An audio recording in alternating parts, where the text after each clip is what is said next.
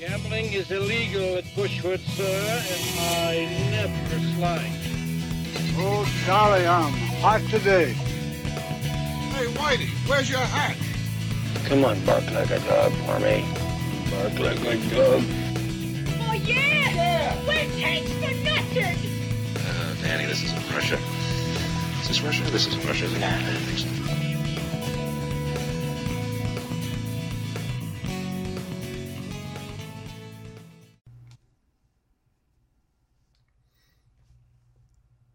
Hello, and welcome to the Fantasy Golf Worldwide Podcast, where we cover everything both PGA and European Tour fantasy golf. This is episode 83, and today I'm going to do very quick reviews of the 2019 Hero World Challenge, the 2019 Australian PGA Championship, and the 2019 AfrAsia Bank Mauritius Open and then I will be previewing the 2019 South African Open. My name is Keith. I'm in Phoenix, Arizona, and I have four sections to get through, and I'll be moving fairly quickly. If there is one section that you are interested in more than the others, there are time marks you can jump to listed on the website at fantasygolfworldwide.com. You can follow the podcast on Twitter at fantasygolfww or you can follow myself at Keithy Franchise. And before I jump into this episode, I'll do a quick unit update for the new 2018 2019 season. After 11 events, my unit total is currently sitting at positive 29 units. I hit Jon Rahm for the win at the Hero World Challenge, and I barely hit Grant Forrest for another 8 units at Mauritius. So, with that, I will go ahead and jump in to my review of the 2019 Hero World Challenge. And I do not have a whole lot to say here, except that it was a super solid performance by Jon Rahm. And while it's always nice to pick a winner, this one doesn't feel all that special for a couple of different reasons. The first reason being that it's only a field of 18 players, and the second reason being that it's sweet victory that my pick won, but it's also bitter because he's an ASU Sun Devil. And I would have gone to ASU, but I already knew how to read. Anyway, our winner, Jon Rahm, just played crazy good golf this week. For a minute there, I thought Tony Finau might make a match out of it, but no. No one could keep up with the young Spaniard and sometimes he just looks so big and strong and just better than everybody else. And these are the world's best players he was with out there this week. It's just boggling. It's probably a good idea to head over and see if there are any majors futures that still have any value for him in 2019. He's probably bound to win a few big tournaments next year. The rest of the top 10 leaderboard, I'm not going to get into very much because I assume we all saw this one. Although I will say that two of my other picks, Xander Schauffele and Gary Woodland, were both in really good position to make a run uh, going into Sunday, but both just kind of fizzled out.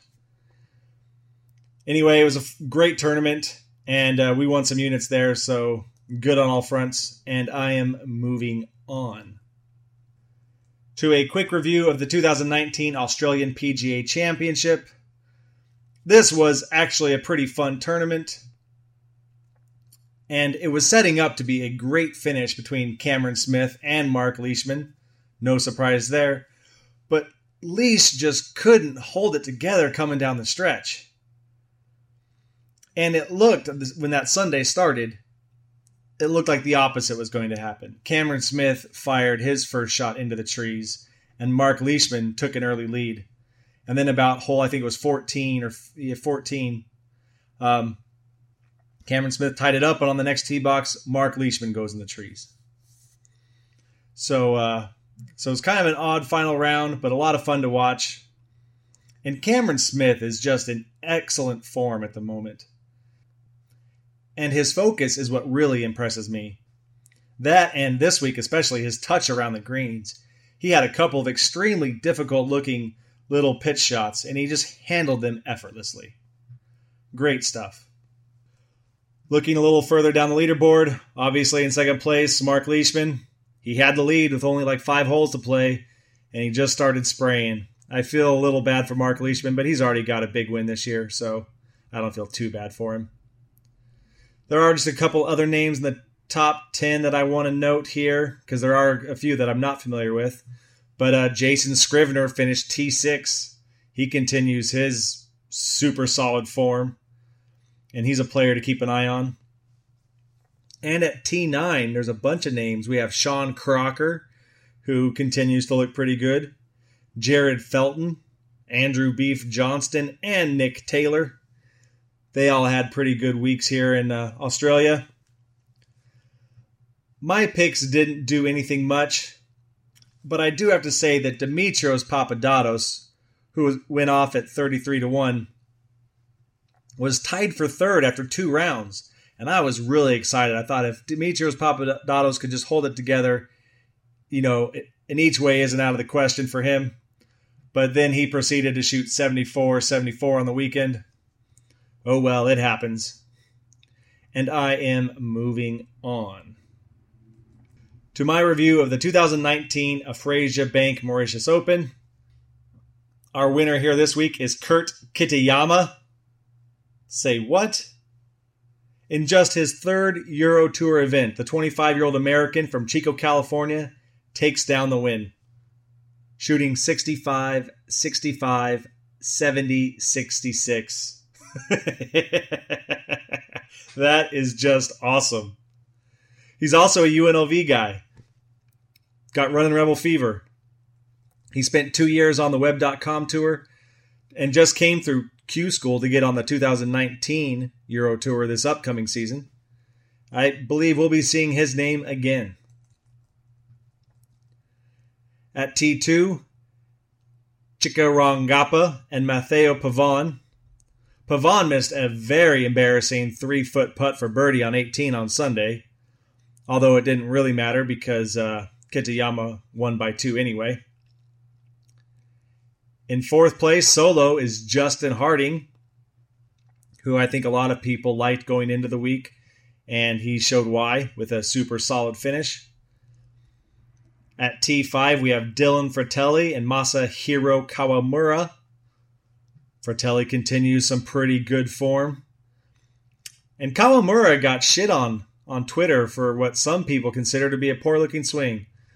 But uh, he continues to play very well in this event. At T7, Oliver Bekker and Grant Forrest. Bekker being a solid South African pro who plays very well during these South African stretches.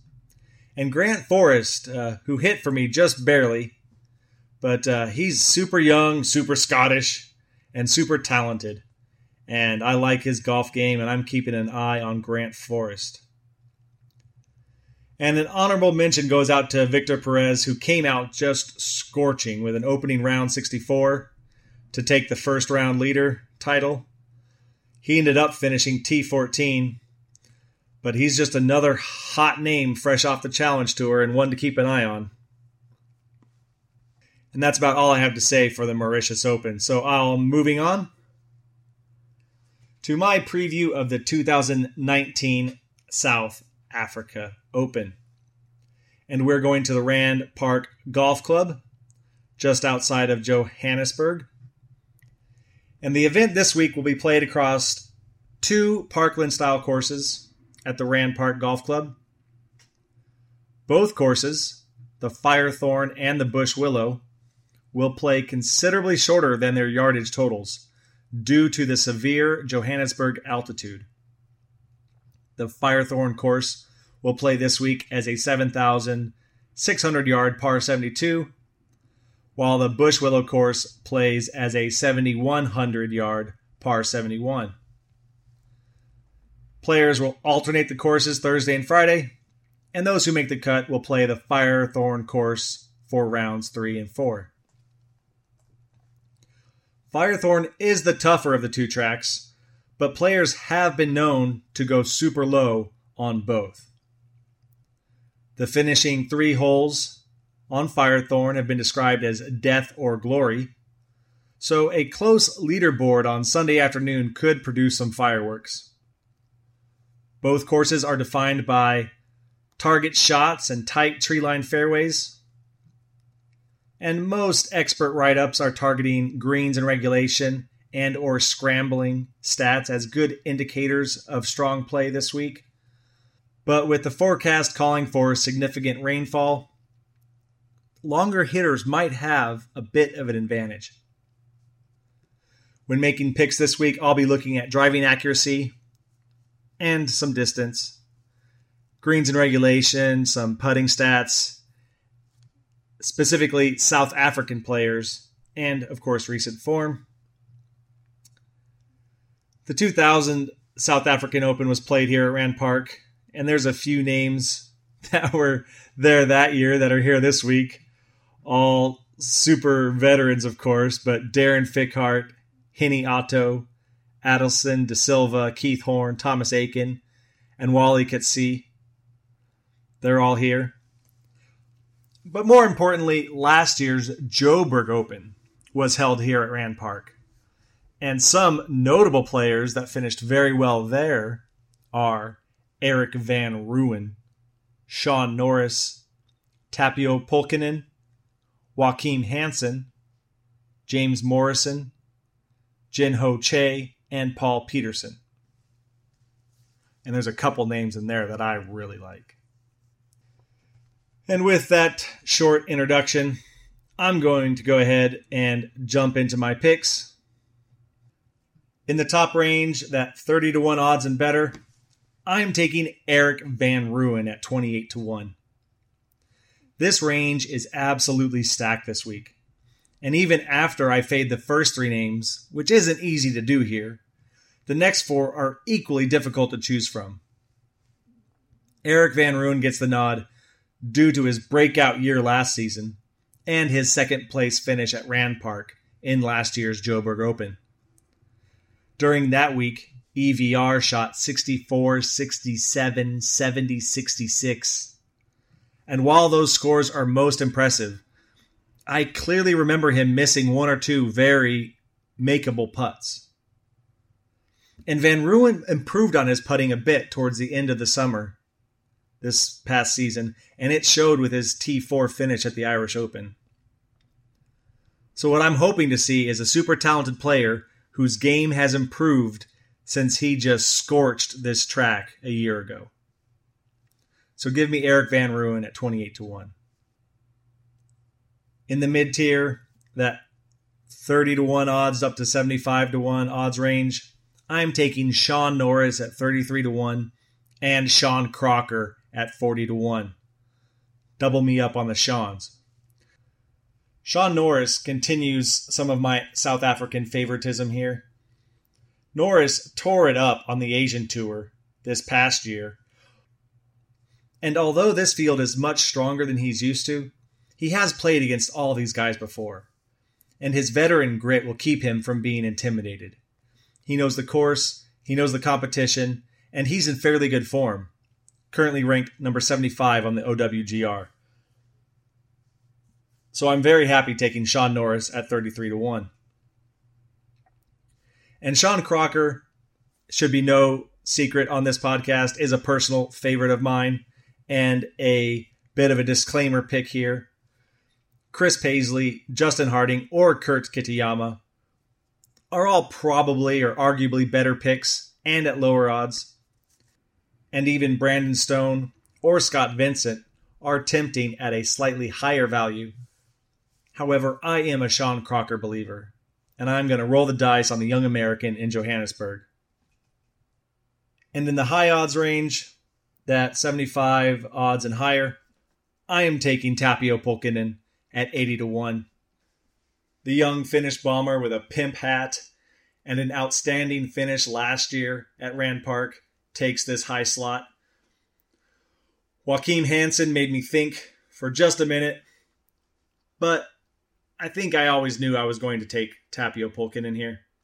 He opened with rounds of 64 and 65 to start the week at last year's Joburg Open. He had a very disappointing third round, which took him out of contention. And I've got to think that that just still has to burn.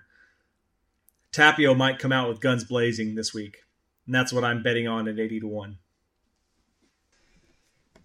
And for top 10 wagers this week, um, there's a bunch of high odds names that I like for top 10s. I will need to wait and see where the values come out at. I will tweet those. If you're at all interested, you can keep an eye out for those there. And for a one and done pick, I like EVR. I like Dylan Frittelli. But I might take Branden Grace just because he is kind of a favorite here. And uh, I'm not sure if I will use him anywhere else throughout the year.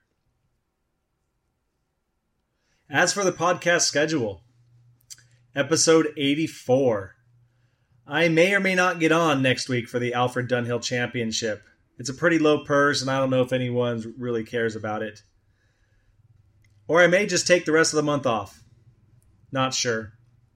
Either way, the 2019 season is going to get sick, and I can't wait for it. So if you don't hear from me until January, I will be back. And I will just quickly review my picks. For the 2019 South African Open, I'm taking Erik van Rooyen at 28 to 1, Shaun Norris at 33 to 1, Sean Crocker at 40 to 1, and Tapio Pulkkinen at 80 to 1. Thank you very much for listening. And until next time, get him in the gate.